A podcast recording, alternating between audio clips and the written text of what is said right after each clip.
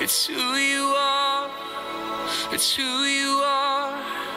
It's who you are, and I'm loved by you. It's who I am.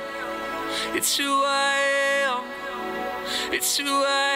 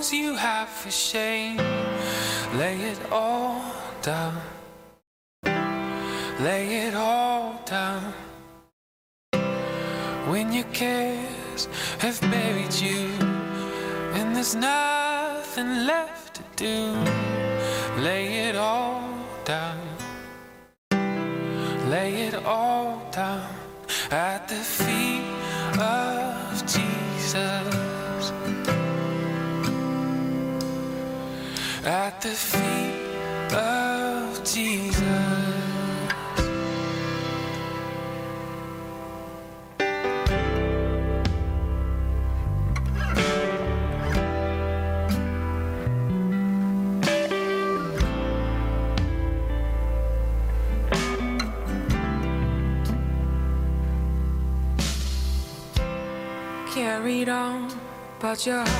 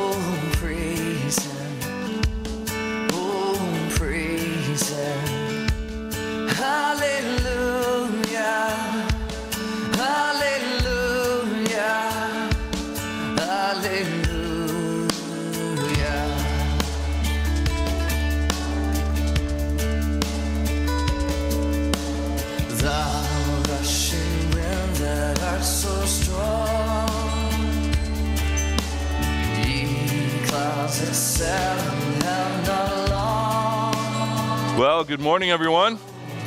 Good to see all of you. You make your way to your seats. It's uh, great to be uh, in this place together. Many of you I know have already been here for a while, enjoying our uh, our Sunday school and our opportunity to learn and to grow together.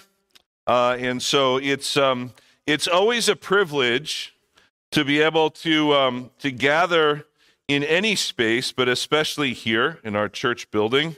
And uh, it's it's a good reminder that we should be grateful for all the resources that the Lord gives us. We have many blessings from God, and we are to use any blessing we receive from Him to bless others, and in doing so, bring Him glory. Amen. During the week, our strength can often be sapped. We can feel like as we drag towards Saturday and Sunday and the weekend that sometimes we just sense that our our strength has been kind of dwindling and we need to be re-energized and refocused and that's an important part of gathering on Sunday morning is to be recharged and refueled and refreshed for a new week ahead of us. But to also be reminded that our strength comes from God himself. In the book of Judges, chapter 7, there's a story of Gideon fighting a battle. And it says, the Midianites and the Amalekites and all the other eastern peoples had settled in the valley, and they were thick as locusts. Their camels could no more be counted than the sand of the seashore. It means there was a lot of them. Hmm. Early in the morning, Gideon and all his men camped at the spring of Harod. Now, the camp of Midian, that was the enemy, was north of them in the valley near the hill of Moreh. And the Lord said to Gideon, You have too many men. I cannot deliver Midian into your hands, or Israel would boast against me, saying, My own strength has saved me. Now announce to the army anyone who trembles with fear may turn back and leave Mount Gilead. So 22,000 men left, while 10,000 remained. So they still had 10,000 to fight against their enemy. But then the Lord said to Gideon, There's still too many men. Take them down to the water, and I will thin them out for you there. So if I say, This one shall go with you, then he shall go. But if I say, This one shall not go with you, he shall not go. So Gideon took the men down to the water, and there the Lord told him, Separate those who lap the water with their tongues, as a dog laps from those who kneel down to drink. 300 of them, only 300 of them, drank from cupped hands, lapping like dogs. All the rest got down on their knees to drink. So the Lord said to Gideon, With these 300 men, I will save you and give the Midianites into your hands. Went from 32,000 men to 300. Let all the others go home, God said. So Gideon sent the rest of the Israelites home, but kept the 300 who took over the provisions and the trumpets. And then it says this Now the camp of Midian lay below him in the valley. During that night, the Lord said to Gideon, Get up, go down against the camp, because I am going to give it into your hands. See, God wanted Gideon to know that his strength would come from God and God alone, not from the number of men. Oftentimes, we can try to live our lives in our own strength, and perhaps we've done that at times this week. But we gather on a Sunday morning to have our strength renewed through encouragement, through hearing of the word of the Lord, because our strength comes from God. It's a blessing to gather together, to have our strength renewed in the Lord, to be refreshed and renewed. We will be renewed in strength, even as we're reminded of the great and unfathomable love of God for us in Christ. So, as we begin a new week, be blessed, church. Be blessed in the truth of Paul's prayer for the church in Ephesus, which is also for us today. Listen to these words as our call into worship. For this reason, I bow my knees before the Father, from whom every family in heaven and on earth is named, that according to the riches of his glory, he may grant you to be strengthened with power through his Spirit in your inner being, so that Christ may dwell in your hearts through faith that you, being rooted and grounded in love, may have strength to comprehend with all the saints what is the breadth and length and height and depth, and to know the love of Christ that surpasses knowledge, that you may be filled with all the fullness of God. May our strength be renewed today, our strength in the Lord. Let's stand and pray. Father, as we enter into this time of worship, the sound of the music stir up our emotions and our spirit. May, may the words that we sing and the words that we read, may they be these words of truth that we need this morning. The words of truth that we can even sing back to you as praise. For every blessing that you pour out on us, we want to turn back to be praise and glory to you. But Father, we desire to have our strength renewed because our strength comes from you. So, Lord, as we worship you now, may you be blessed.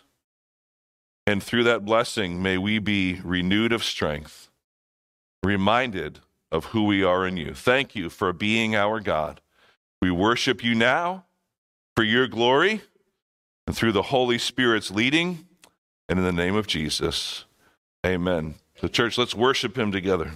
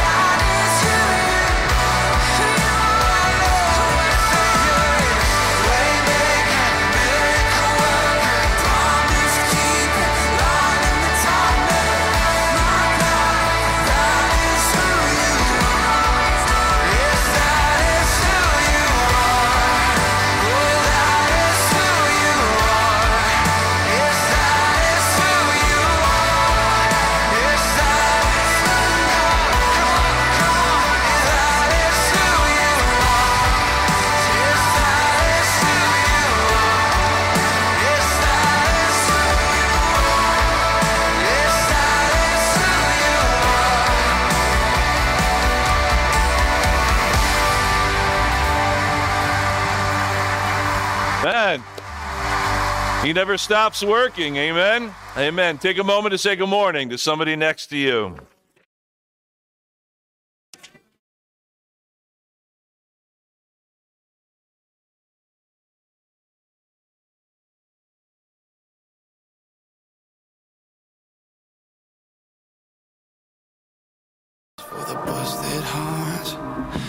For the question marks. This is for the outcast soul, lost control. No one knows. Sing it for the can't go back. Sing it for the broken past. Sing it for the just found out. Life is now upside down. If you're looking for hope tonight,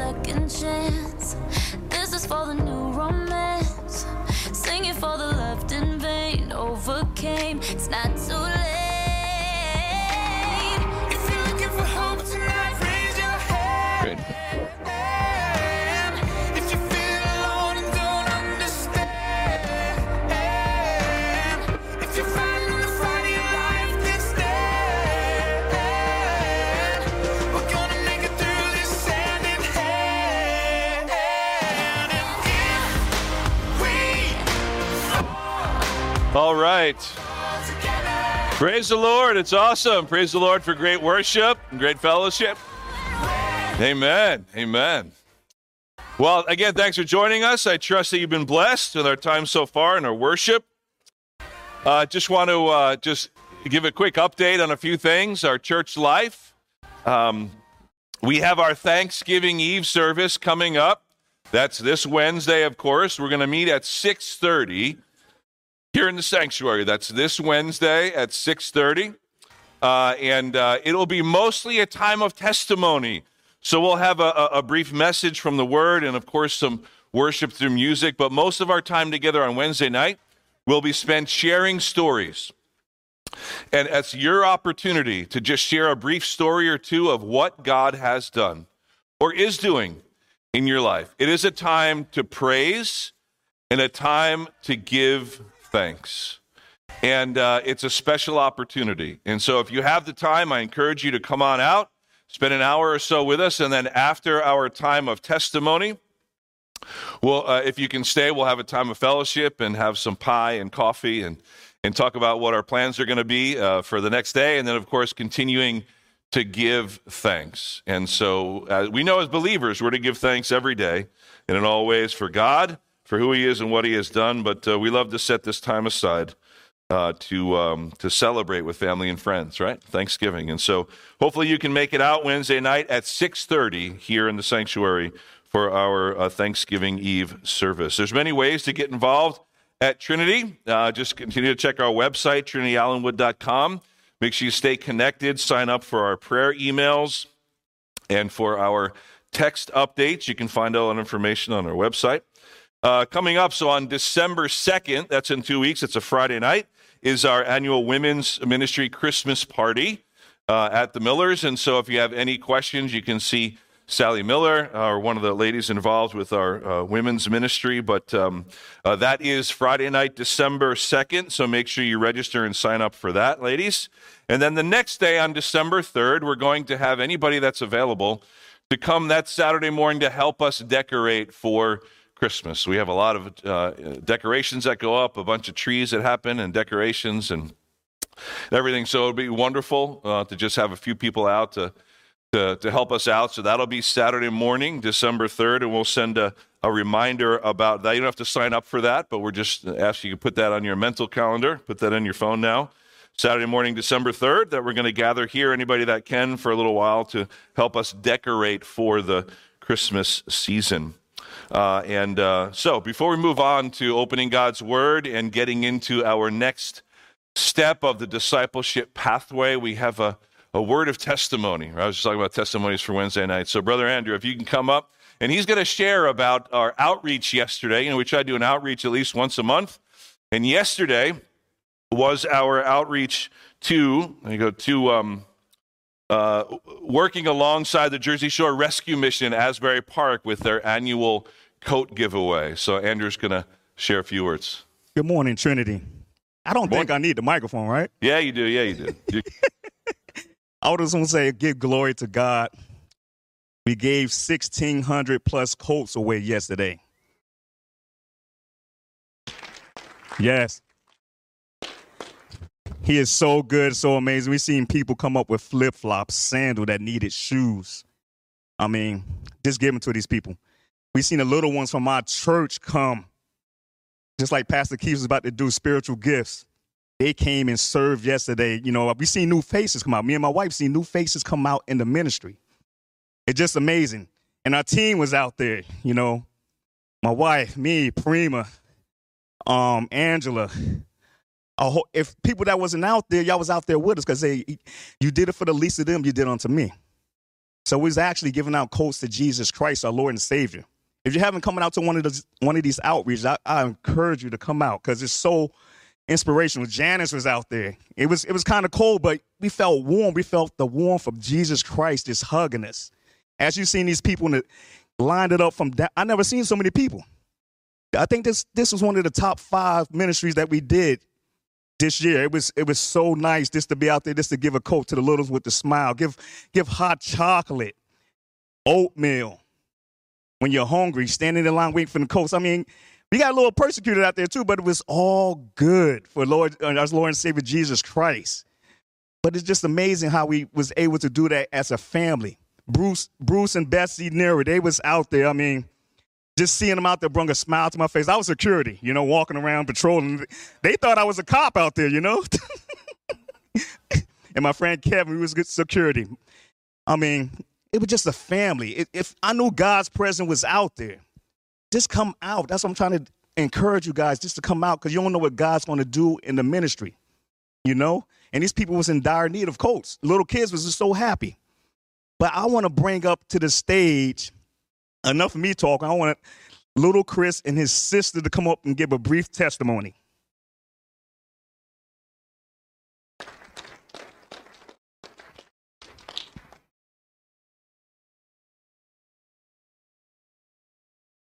Hi, my name is Christopher, and I was at the the um what was it?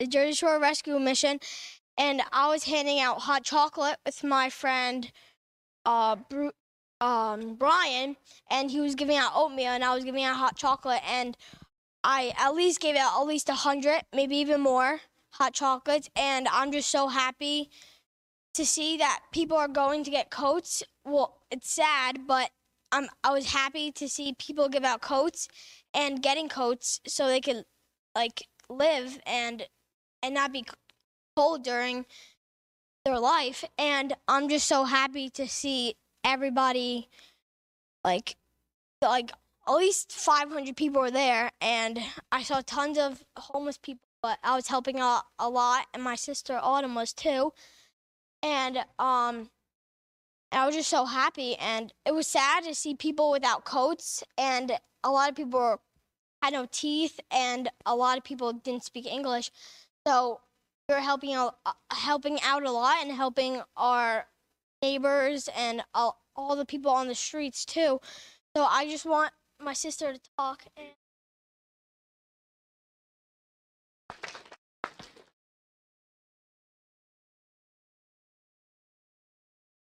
Hi, when I went to the Jersey Shore Rescue Mission yesterday, it made me realize how much I have. I saw very sweet people that were very grateful for everyone doing this. It made me sad to have to see people suffer, but it made me feel good inside to help them.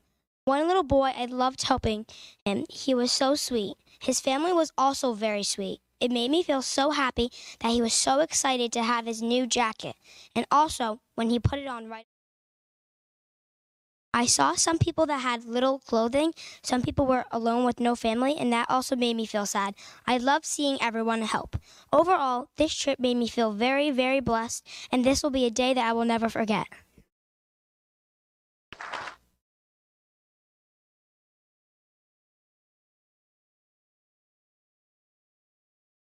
Praise the Lord. I feel like I should say amen and we can go home now because man, praise the Lord. What a testimony of God's word. And so, well, we are grateful for our young ones, right? Getting out there and serving and uh, putting some feet to their faith, right? And uh, so, thank you. And so, if any of, of our uh, kids are going to make their way down the hall for, for Kids uh, Class, they can do that now. So glad they, they stuck around to hear that. So, thank you for sharing. And I would encourage all the adults uh, after service, if you get a minute or on your way out, just uh, connect with one of them, Chris or Autumn, and just say thank you and bless them and encourage them, all right? Um, I'm sure it'd mean a lot to them, but uh, I'm sure we were already encouraged. The power of testimony, right?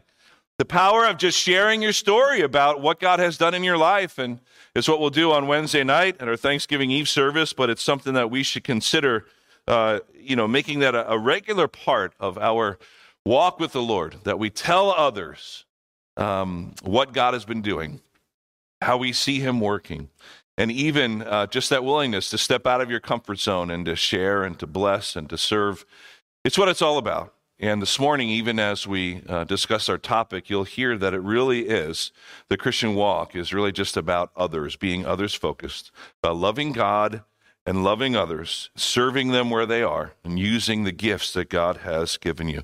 Would you just pray with me as we open God's Word together? Father, thank you so much for how blessed we've already been. But Lord, as we open your Word and as we take a look at uh, just this another important aspect of being a disciple of yours, my prayer, Lord, is that, of course, um, the power of your Word would change and transform us that we would not be the same when we leave this place than we were when we walked in, and we would give you all the glory for it.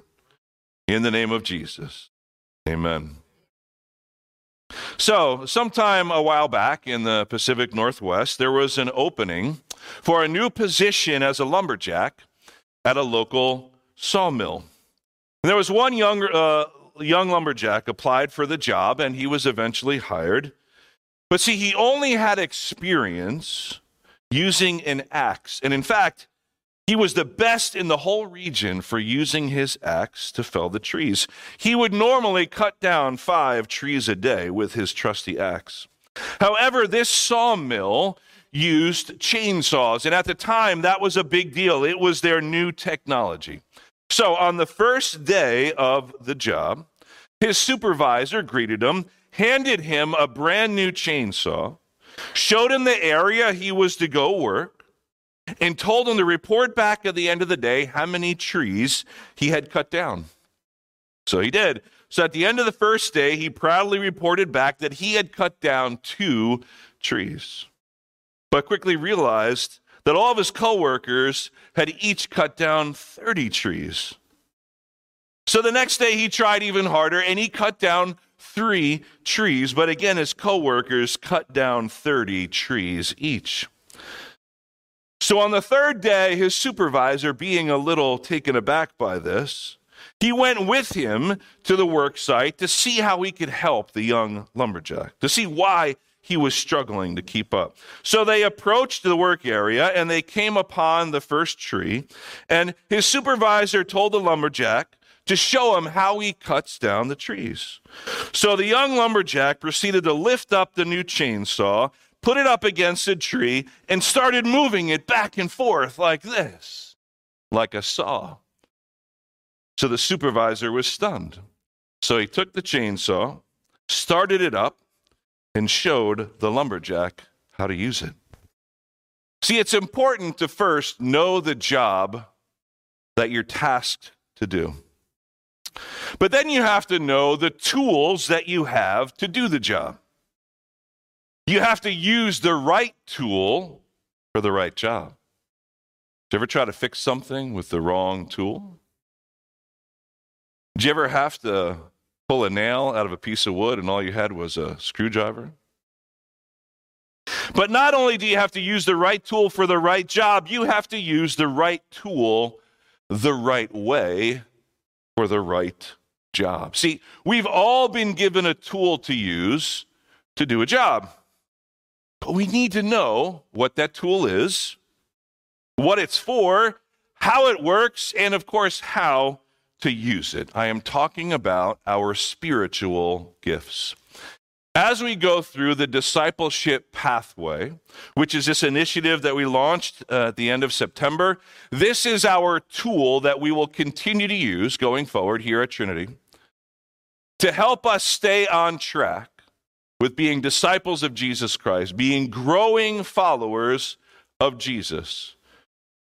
I believe it will become a powerful tool that will become part of the DNA and the culture here at Trinity to help us help each other grow as disciples because it lays out, and you've been aware of this, you've been with us for the, the last eight or nine weeks, it lays out the pathway. It's not a linear path, although we all start at the same place, which is trusting in Jesus alone for the salvation of your sin, from your sin. And so we all start at the same point, but then every other touch point, every other stepping stone on the pathway, we may reach at different points in our journey, and it may look a little different, but yet every step, all 12 areas, are important and vital for every disciple to give attention to as they journey with Jesus.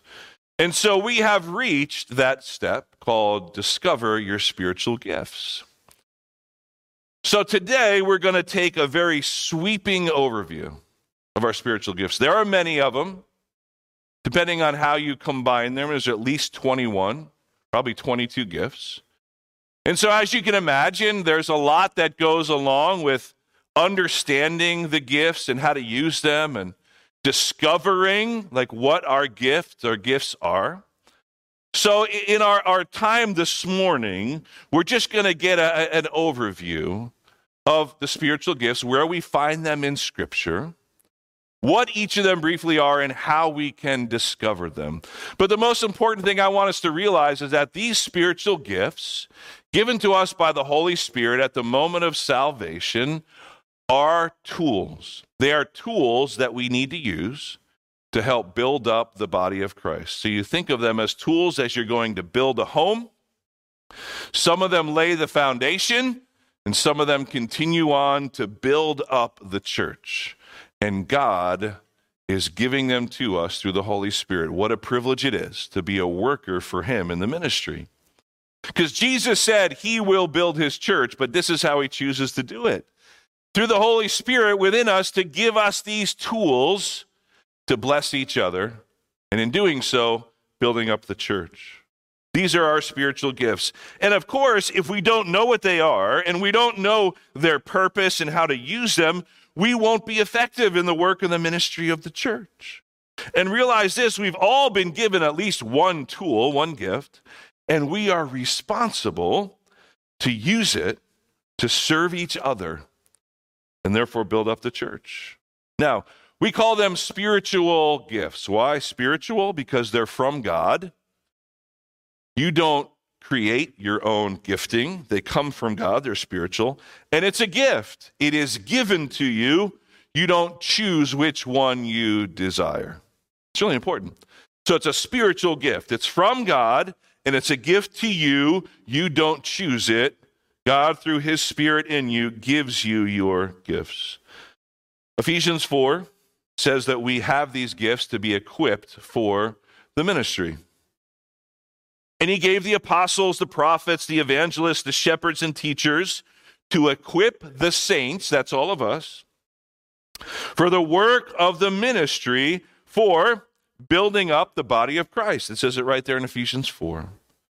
Paul is encouraging that church in Ephesus. He said, Look, we've been given gifts to equip the saints, so we're all equipped with the tools we need to do the work of the ministry to build up the body of Christ. You see that? It's a tool that we're all equipped with to build, to build up the church, equipped to do the work.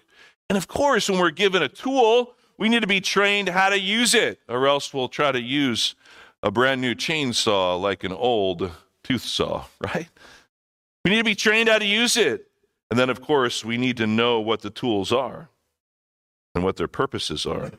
So, here at Trinity, part of this discipleship pathway today is giving us the overview of what these gifts are, what they mean, the purpose, and, and how to start discovering them if you don't know yet what they are. But what we want to do going forward, especially into the new year, is help all of you have the resources you need to do those things, to discover your gifts in, in, a more intense way, like a more detailed way, a more focused way. What are your gifts? What are they for? Let's define them. And how do you use them? How can you use your spiritual gifts here to bless Trinity and then to the greater universal church around the world, to all believers? So that's an important part of what the leadership here at Trinity wants to do is make sure you have all the resources you need to grow in every area of being a disciple, including spiritual gifts, discovering what they are and using them. See, the purpose of the church is to glorify God, equip the saints, and evangelize the lost. It's really three main things. Ultimately, all we do is to glorify God. That's why we exist as a body of believers to bring glory to God, and we do that by being equipped and evangelizing. Meaning, we're equipping the saints, we're growing as disciples, learning and growing and serving. And then, of course, we're bringing the good news of the gospel to our community and the world around us. Today, we focus on the equipping part. So, the question is what tools does God give us through his Spirit? Every believer, scripture says, and we'll see those passages in a moment, receives the Holy Spirit at the moment of salvation. So, that moment that you believe in Jesus for the salvation from the penalty of your sin, when you believe that Jesus is who he says he is, the Son of God, the Savior, the one and only, and that he did what he said he was going to do die on the cross and come back to life, and that he did that for you. At that moment, you are saved. And at that moment, you also receive the gift of the Holy Spirit to indwell in you forever until the Lord takes us home. But see, the Holy Spirit has many ministries in the life of the believer. And one of those important ministries is to give us spiritual gifts to use to bless others. And I hope you see that as we go through the list of the gifts in, in just a minute or two. You'll see that they are all others focused. The gifts we are given by the Spirit Church are not for our own self edification, they're not for our benefit so we can puff each other, you know, puff ourselves up. It is to bless other people, it is other focused, and it is to be focused on other brothers and sisters in Christ. 1 Corinthians 12 says it this way. And Paul says, Now concerning spiritual gifts, brothers, I do not want you to be uninformed. So he starts to explain it. So in 1 Corinthians chapter 12, 13, and 14, those three chapters, and there's others we'll get to, but Paul outlines many of the spiritual gifts. And he says, I don't want you to be unaware, uninformed about these and how to use them. So he goes on to talk about it.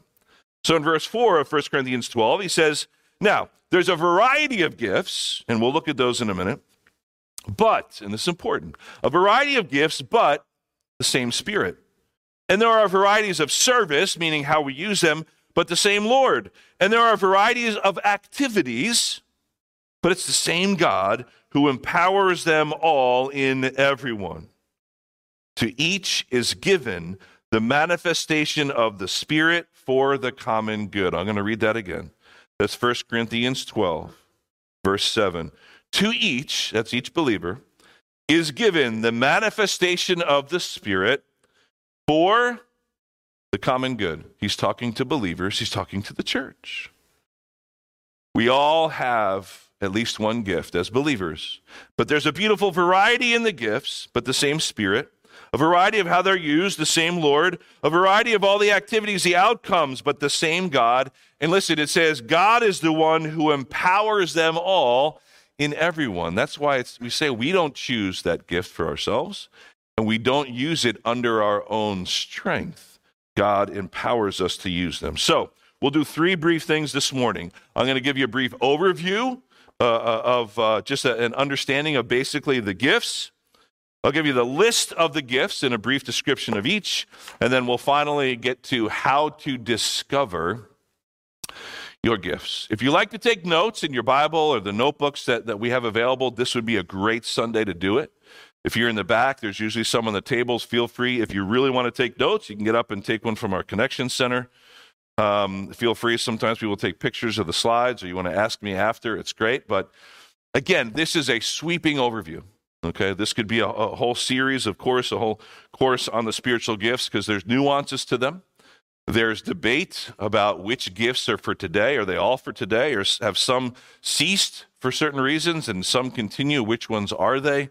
And then, of course, how do we discover them? Right? So, we are all to do the work of the ministry. That's clear. Each and every believer has a job to do. And we have all been given at least one tool, one gift to do that. Now, we are to use them where you serve. How you serve in the church is strongly dependent on your spiritual gift. Of course, you can certainly serve in any area and bless people.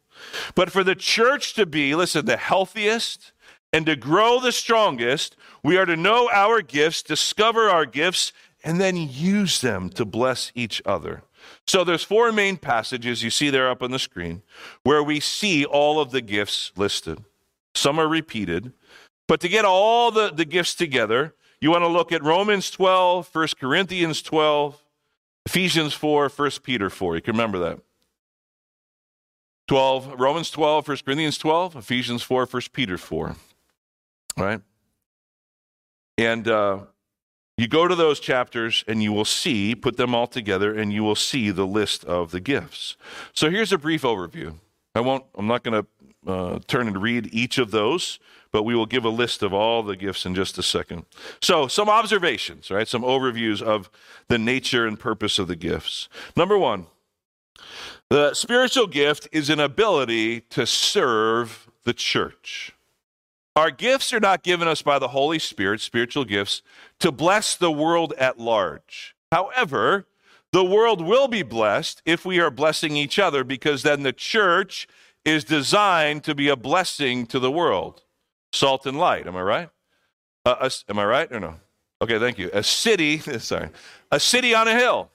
And so, yes, the world will be blessed by us using and employing our spiritual gifts, but they are designed to bless the church, the brothers and sisters in Christ. First, your local assembly, your local body of believers, this local uh, representation, right, of the, the global church, but then, of course, all believers everywhere.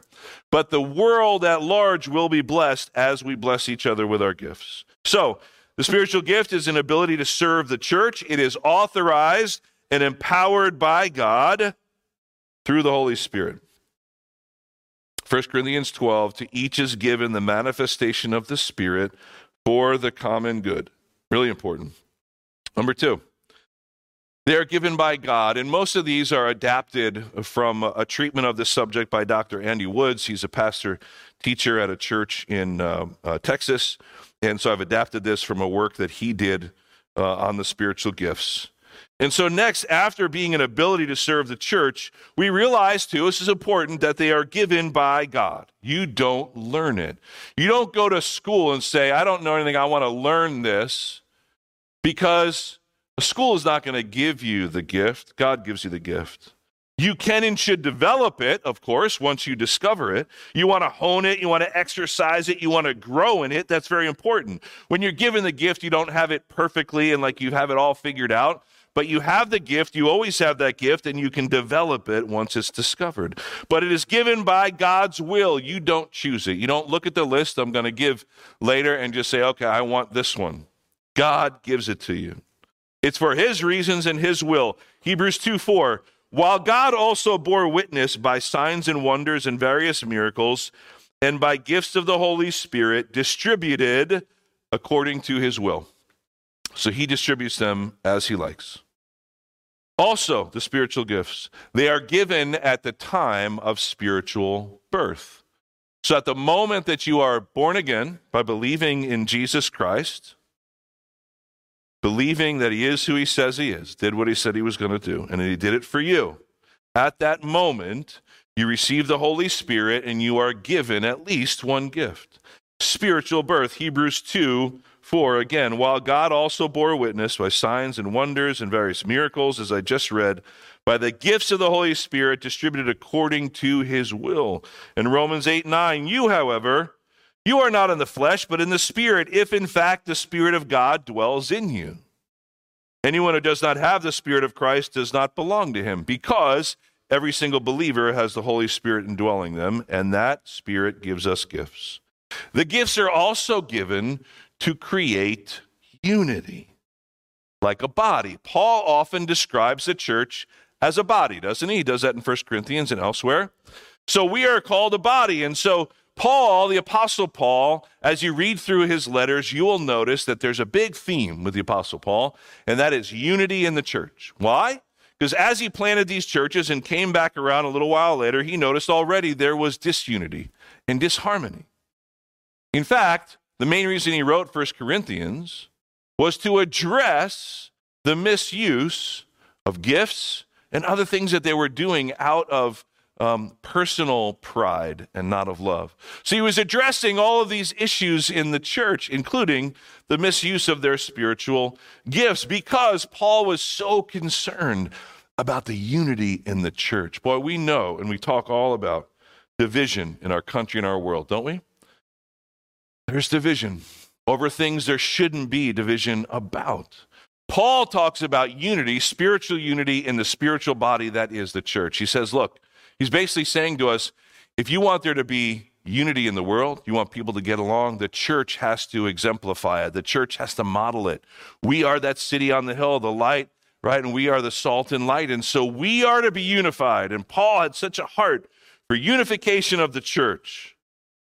And he says, you know what? The gifts are given as part of that unification process. Like the body, Ephesians 4 says, I therefore, this is Paul, a prisoner of the Lord, urge you to walk in a manner worthy of the calling to which you have been called, with all humility and gentleness, with patience, bearing with one another in love, eager to maintain the unity of the Spirit and the bond of peace. He says, because there's one body and one Spirit, just as you were called to the one hope, to your call, one Lord, one faith, one baptism. See, Paul says one, one, one, unity, unity, unity.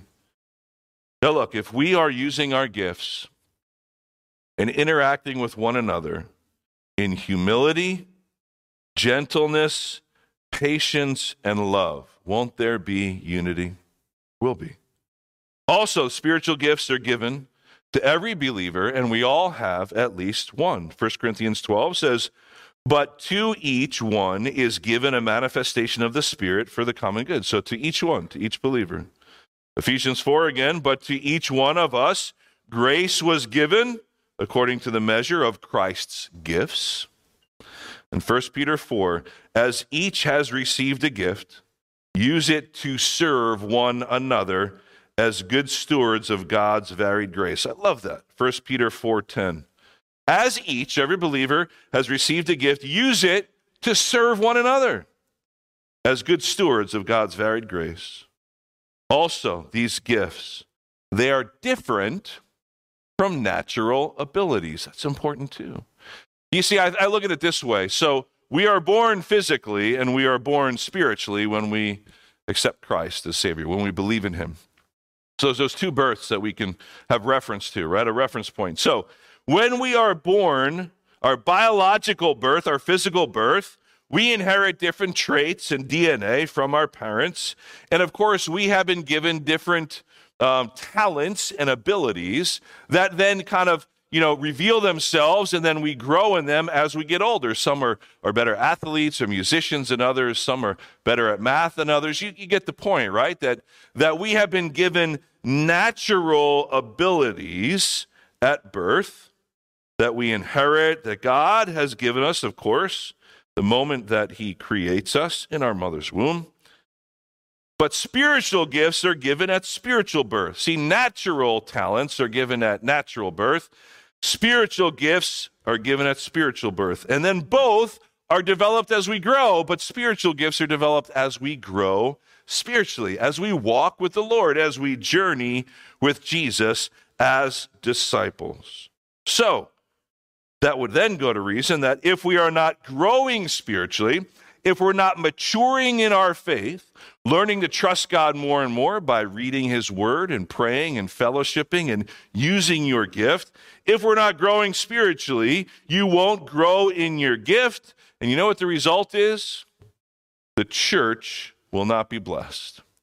Because if you think about it, again, as Paul calls us the body, if we have parts of the body that aren't functioning properly because we're not using the God given gifts that we have to bless each other, then we're going to feel it. What do you do when you wake up in the morning and your arm is killing you?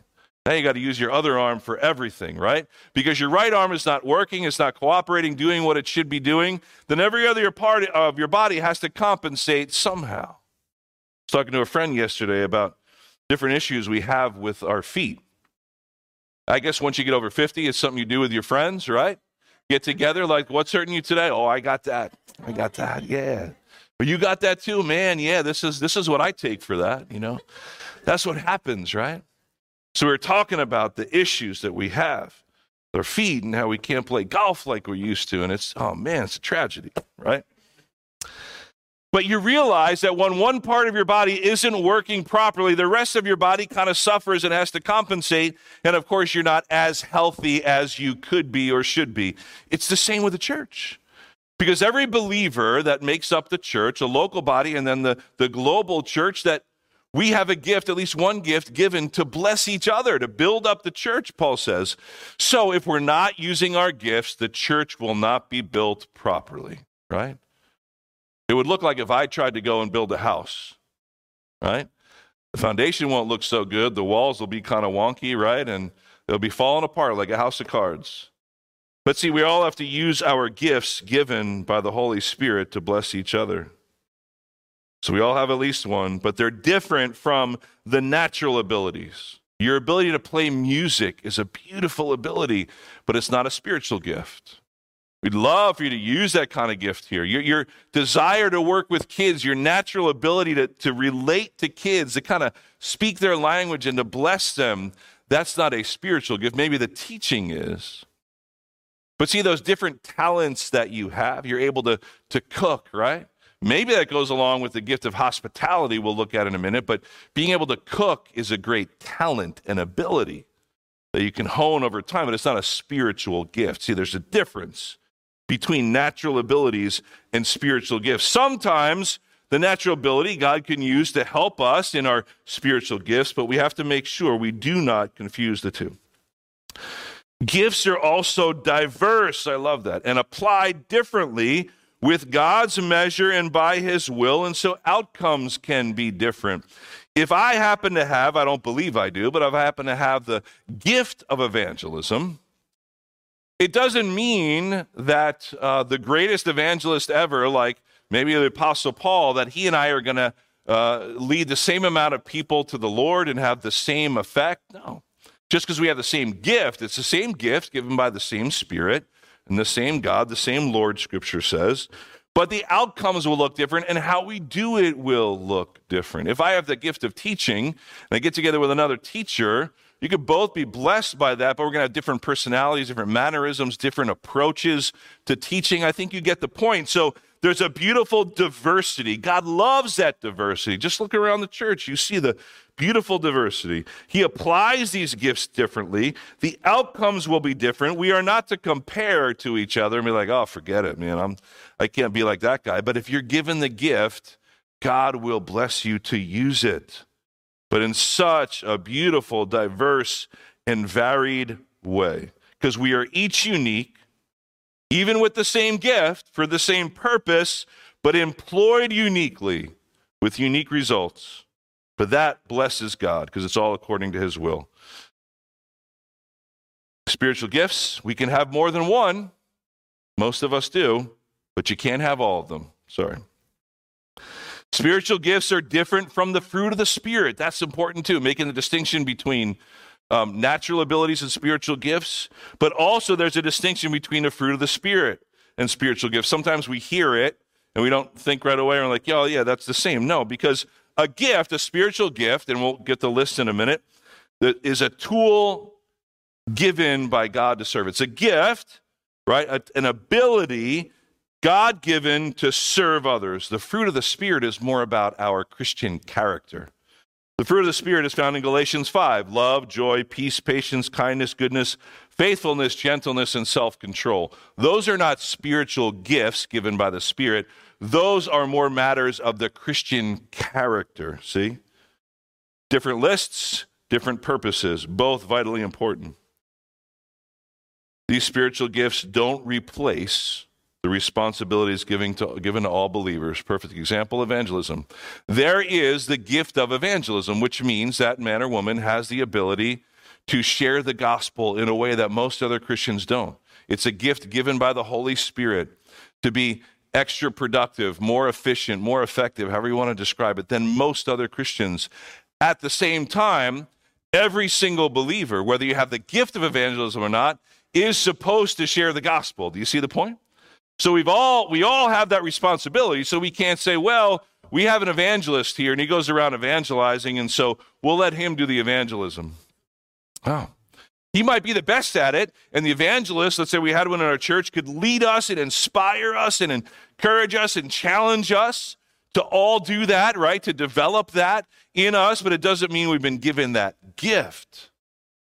But yeah, we all have to evangelize. That's important. So we cannot just replace the responsibility given to all believers, but yet there are gifts. They need to be developed, right? You don't just have it in perfection, you have to use it to develop it. The final thing is we will be held accountable by each other and of course by Christ. 2 Corinthians 5:10 We must all appear before the judgment seat of Christ so that each of us may receive what is due us for the things done while in the body whether good or bad. So we will be held accountable on that day the Lord calls us home not for our eternal place, that's already secured in our belief in Christ, amen. But we will face a judgment of sorts. It's often called the Bema seat of Christ, the judgment seat of Christ, where every believer will have his works judged, meaning those things that we have done in the body. That's what Paul says. So that each of us may receive what is due us for the things done while in the body, which means as believers, whether good or bad.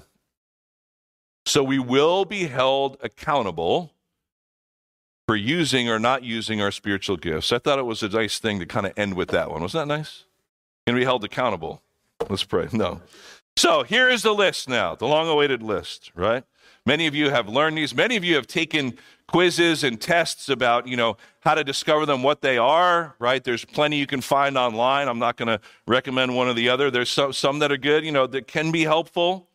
But I think these, these things that I'll mention in a minute will, will maybe be a better start to help us discover them. But here are the gifts, right? So, we, again, we find these in Romans 12, 1 Corinthians 12, um, Ephesians 4, 1 Peter 4. Those four passages is where we get this combined list, right? The gift of prophecy, the ability to proclaim God's truth without compromise. And again, as you can imagine, there's some of these that need a lot more attention to describe, to delineate. Can't do it all this morning.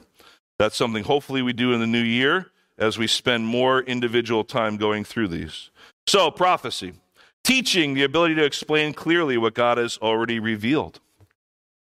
Pastor teacher is listed as a separate one. The ability to equip and mature the body of Christ. Those two words, they really do go together in the Greek. Pastor and teacher, they uh, really are combined. Pastor teacher. Evangelism, the ability to share the good news of Jesus Christ with unbelievers. Exhortation, the ability to encourage others in the body of Christ. Discernment, or some of your versions say distinguishing of spirits, the ability to detect moral or doctrinal error, telling the truth from a lie. Administration, the ability to effectively run or marriage, uh, manage a church program. Leadership, is more the ability to cast a vision and motivate others. See the difference? A leader is more like casting a vision, right? And then the, the administration is more managing and helping to get it done. Knowledge, if defined properly, the ability to understand complex biblical truths. In a nutshell, that's what knowledge is. Wisdom, some of your versions say a word of wisdom, the ability to find knowledge from the scriptures and apply it to daily life. See the difference between knowledge and wisdom? Knowledge is more of that information, you have the understanding of it. Wisdom is when you put it into practice. It is a gift given. Now, we're all supposed to be wise. Do you see that? It doesn't mean if you're not given the gift of wisdom by the Holy Spirit that you're foolish. It doesn't mean that. It just means some are able to apply wisdom and lead with wisdom better than others. Service, the ability to minister to practical needs of others.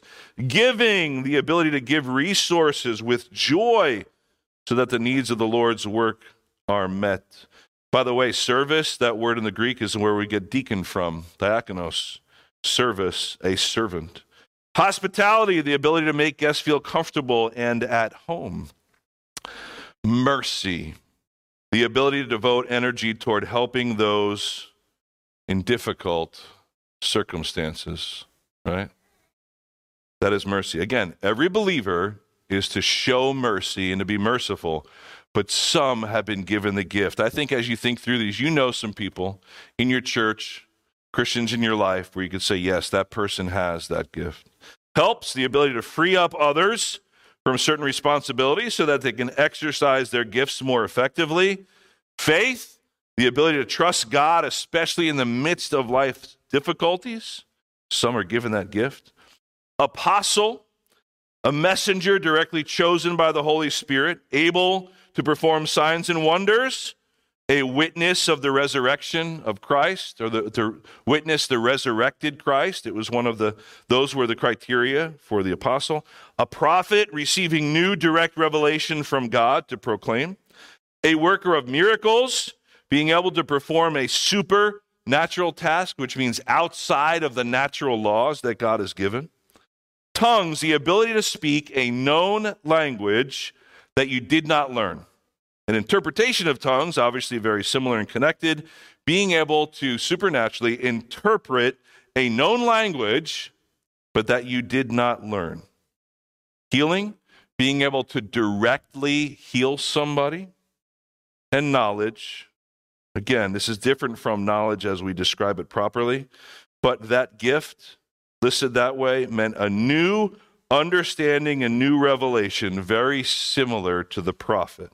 So, there are some that are disputed. We call them the disputed gifts. Are they for today or not? I cannot answer that question this morning. I can, I can answer what I believe the Bible teaches, and I'll give you my conviction, right? Part of it is in our doctrinal statement, our statement of faith of the church. But just so you know and be aware that there are some of the gifts that we have to discern and say, are all of them for today and active today in believers, or were some of them more foundational and, and preparatory for the church and then others continued, right? It's a much bigger topic. But I think what's helpful, at the very least, is to kind of give some categories to these before we then end with how do we discover ours, right? So there's four main categories. There's different ways to categorize them. This one I have found the most helpful. Uh, again, thank you to my friend Dr. Andy Woods who put this together. And here's the four that kind of makes sense, I think, the, the most sense. There are gifts that are foundational, that were given to found the church, right? To, to, to found the church. If you think about building a house, how many times do you build the foundation of the house? Once. You lay the foundation and everything is built upon it the different rooms, the different walls, the plumbing, everything. You lay the foundation once. So there are some gifts that were, I believe, foundational to start the church, to lay the foundation. Um, Ephesians 2 20. Having been built, uh, this is the Apostle Paul, he says, having been built on the foundation of the apostles and the prophets, with Jesus Christ himself being the cornerstone. See, Paul loves illustrations, right? The body, or we're like a building, like a house. He says the apostles and the prophets are the foundation. So they laid the foundation of the church, and Jesus was that cornerstone because it's all built around Jesus, right? The apostles and the prophets seem to be those foundational gifts that are no longer active. Confirmatory, the sign gifts to confirm what the apostles and the prophets were teaching. Hebrews 2 3 and 4, uh, the writer of Hebrews says, How will we escape if we neglect so great a salvation? After it was at the first spoken through the Lord, it was confirmed to us by those who heard. God also testifying with them, both by signs and wonders and various miracles, and by gifts of the Holy Spirit according to his own will. So, saying again, through the working of miracles, through the speaking of tongues, through healing, through being an apostle and a prophet, and all that went along with it. They were foundational and some were even confirmatory, we say. They were confirming the message that Christ gave to his first apostles and prophets. Then there are some we call revelatory, which comes that word revealing, right? Like a person that was given some of these gifts to reveal a direct divine revelation from God. Remember, church, this is important.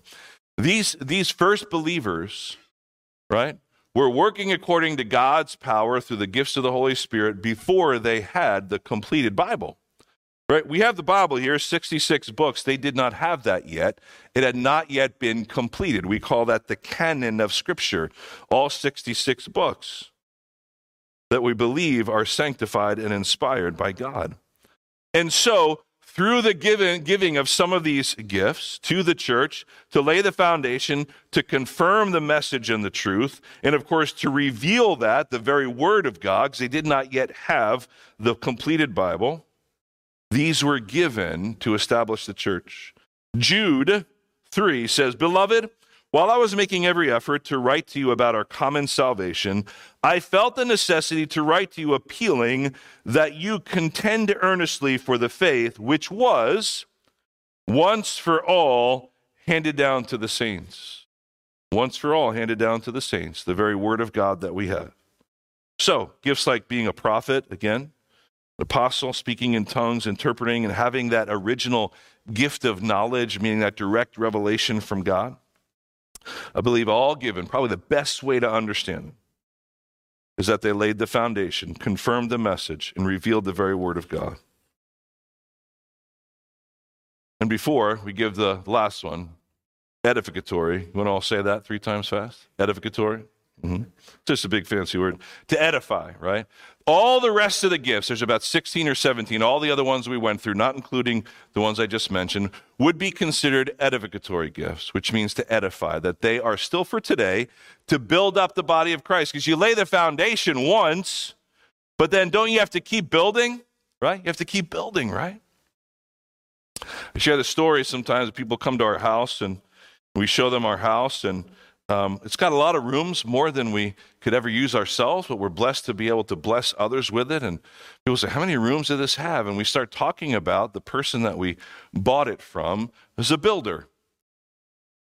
And he started having a big family. It turned out he had nine kids, and they homeschooled all of them. Think about that. You're all just like, What? So he bought this house as a ranch and had to keep building. See, the foundation was laid. He had to keep building because he kept having more kids and they were homeschooling them. Praise the Lord. And he kept building out and up. You had to create more rooms, right? If you have more kids. It's kind of that idea. So he kept building, but the foundation was laid once. But here's an important thing as I just kind of wrap us up for this morning 1 Corinthians 13 what, is, what does that ring a bell to you? What do we call that? 1 Corinthians 13. We'll also call that the love chapter, right? Talks about love. You'll hear it a lot at weddings, don't you? Love is patient, love is kind, doesn't envy, doesn't boast. I, would like to, to, to give you this thought. It's always important to keep scripture in context. We say, as you're reading the Bible, context is king, right? You read a, a verse of the Bible, who wrote it? Who is it written to? Why was it written? What's the bigger chapter it's a part of? What's the book? Where does the book fit into the story of Scripture, right? 1 Corinthians chapter 13. Remember, I said earlier that Paul, the Apostle Paul, who wrote the letter of 1 Corinthians to the church in Corinth, he was writing to them because they had a lot of issues. And he was writing because specifically they were using their gifts, using other blessings of the Lord improperly. He was trying to right the ship for this church. This church seemed to be very blessed and, and very gifted and very knowledgeable. But they see they weren't using those gifts and that knowledge, and they weren't blessing others out of love. It was so much done to cause division and from a place of pride. So, he specifically, in chapters 12, 13, and 14 of 1 Corinthians, he addresses spiritual gifts. Because they had many gifts, but they were using them improperly. So, right in the middle of those three chapters, chapter 13, he talks about love. Did you know that the love chapter Paul wrote to address how to use the spiritual gifts. Because what does he say? And I won't read the whole chapter, but he's like, you can have all these gifts, but if you don't have love, you're just like a, a, a sounding gong. He's just like, what does it matter? It's going to hurt people's ears. It's good for nothing. See, all the gifts are vitally important and they're all connected. But he said, if you don't have love, if you're not using them out of love, then what's it worth? What's going to be created is what we had in the church in Corinth a very gifted church, a very blessed church. But they were using it the wrong reasons. And so people were not being blessed, and the church was not growing. They were going down the wrong road. So Paul writes this letter. And then in those chapters, especially chapter 13, he talks about love. And then he says, faith, hope, and love abide. But the greatest of these is love. Why? One day, there will be no need for faith. When Jesus comes back, we won't need to have faith. One day, there'll be no need for hope because we will see Jesus face to face. There'll be no need to hope for anything. But won't we always need love for all eternity? Why? Because God is love and we will be in his presence for the rest of eternity. Love will prevail, love will last. So Paul's saying, even the gifts, there will be at that moment that we see Jesus face to face, whether it's when he calls us home or he comes for the church in the rapture and takes us all home together. There won't be a need for faith. There won't be a need for hope. There won't even be a need to use the spiritual gifts. It's for the church as long as the church is here on earth until Jesus calls us home. So he's even saying, you know what? Keep it in perspective. These gifts are important. If we want to grow and be built up as the church and be healthy and strong and be a witness to the world and show them the love that we have.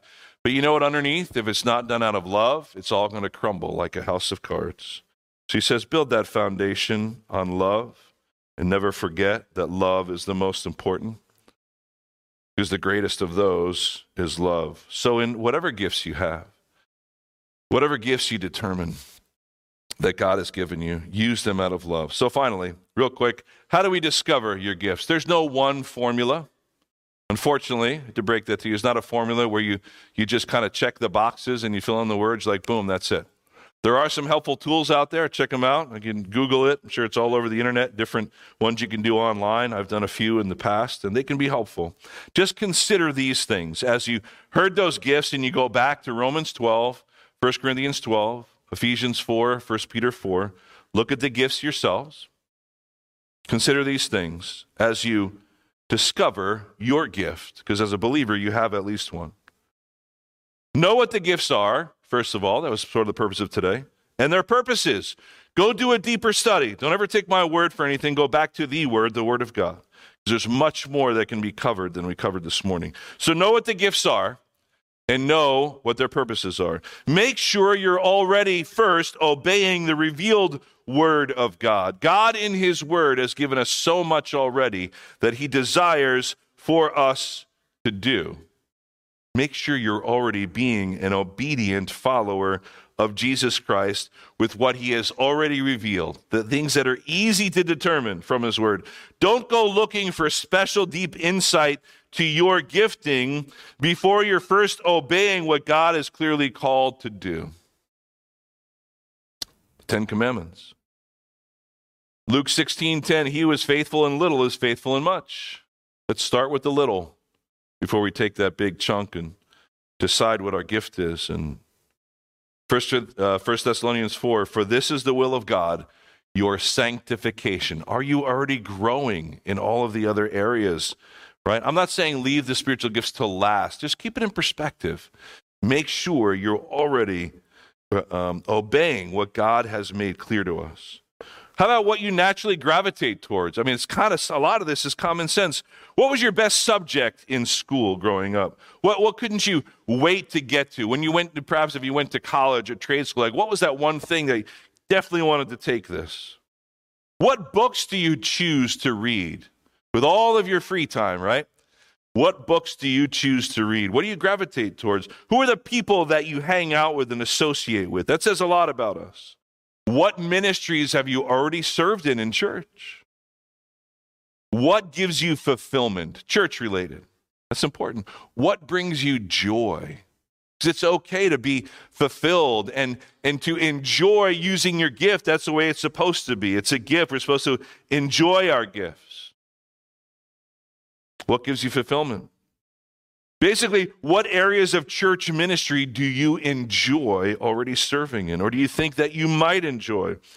The things that God wants you to do, you'll find enjoyment and fulfillment in. See, when God, when our will matches up with God's will, then we find great joy. Are people blessed when you serve in a particular way? Are you blessing people? Right? Are you receiving unsolicited comments and encouragements? Are others confirming your gift? That's really important. That's a big part of it. Others will confirm your gift. Do you ever have somebody come up to you and say, you know what?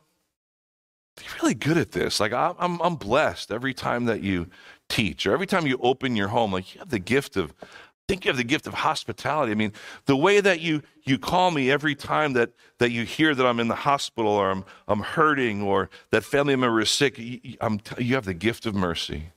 Thank you for doing that. Anybody ever just confirm those things? Think about those things that other believers have con- been confirming with you.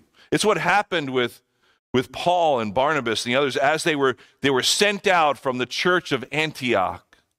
They were sent out on their missionary journeys from that church.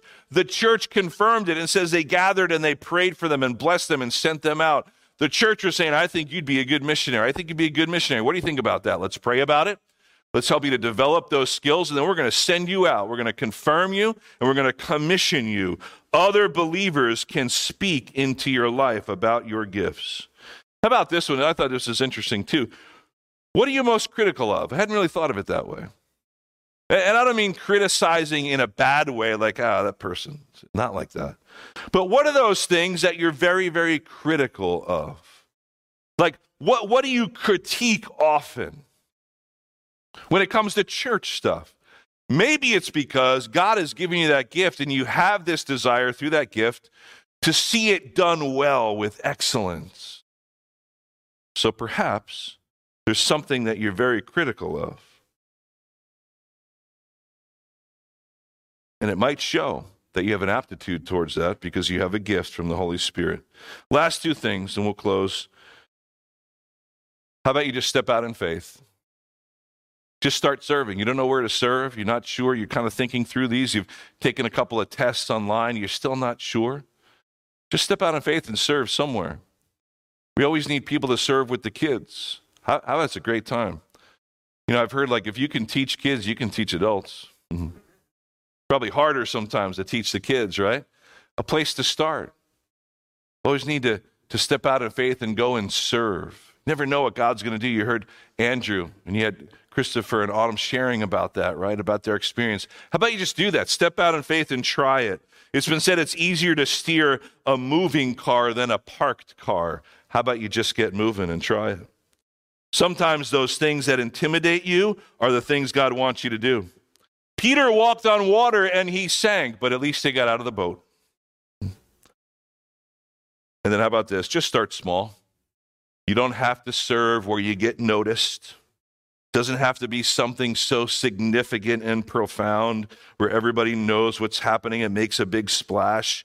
You will gradually increase your sphere of influence, and this, the Spirit will do that. As you just take a step and start small and begin to serve where your giftings are. Church, would you stand? Uh, earlier, as our call to worship, I read from Ephesians 3. I read from Ephesians 3 as an encouragement to find our strength from the Lord. Let me read for us as our benediction, our closing prayer. From the end of chapter 3 of Ephesians, he says this Now to him who is able to do far more abundantly than all that we ask or think, according to the power at work within us, to him be glory in the church and in Christ Jesus throughout all generations, forever and ever. Amen. Father God, we thank you for our time together. May we be mindful of the gift and gifts that you have given us. God, help us in our journey of discovery about what those gifts are and how to use them here at Trinity and beyond for the church. We pray, Lord, that we would continue to be a learning and growing and serving church, growing strong and healthy because each one of us is using our gifts to bless each other and to build up the church. God, we can only do it with your strength and through the power and gifting of the Holy Spirit. So we rely upon him. Spirit, now go before us and prepare the way. Lead us, we pray, to be salt and light, the city on a hill, proclaiming the gospel, using our gifts to bless each other. In Jesus' name we pray. Amen. Amen. Thank you, church. Lord bless you.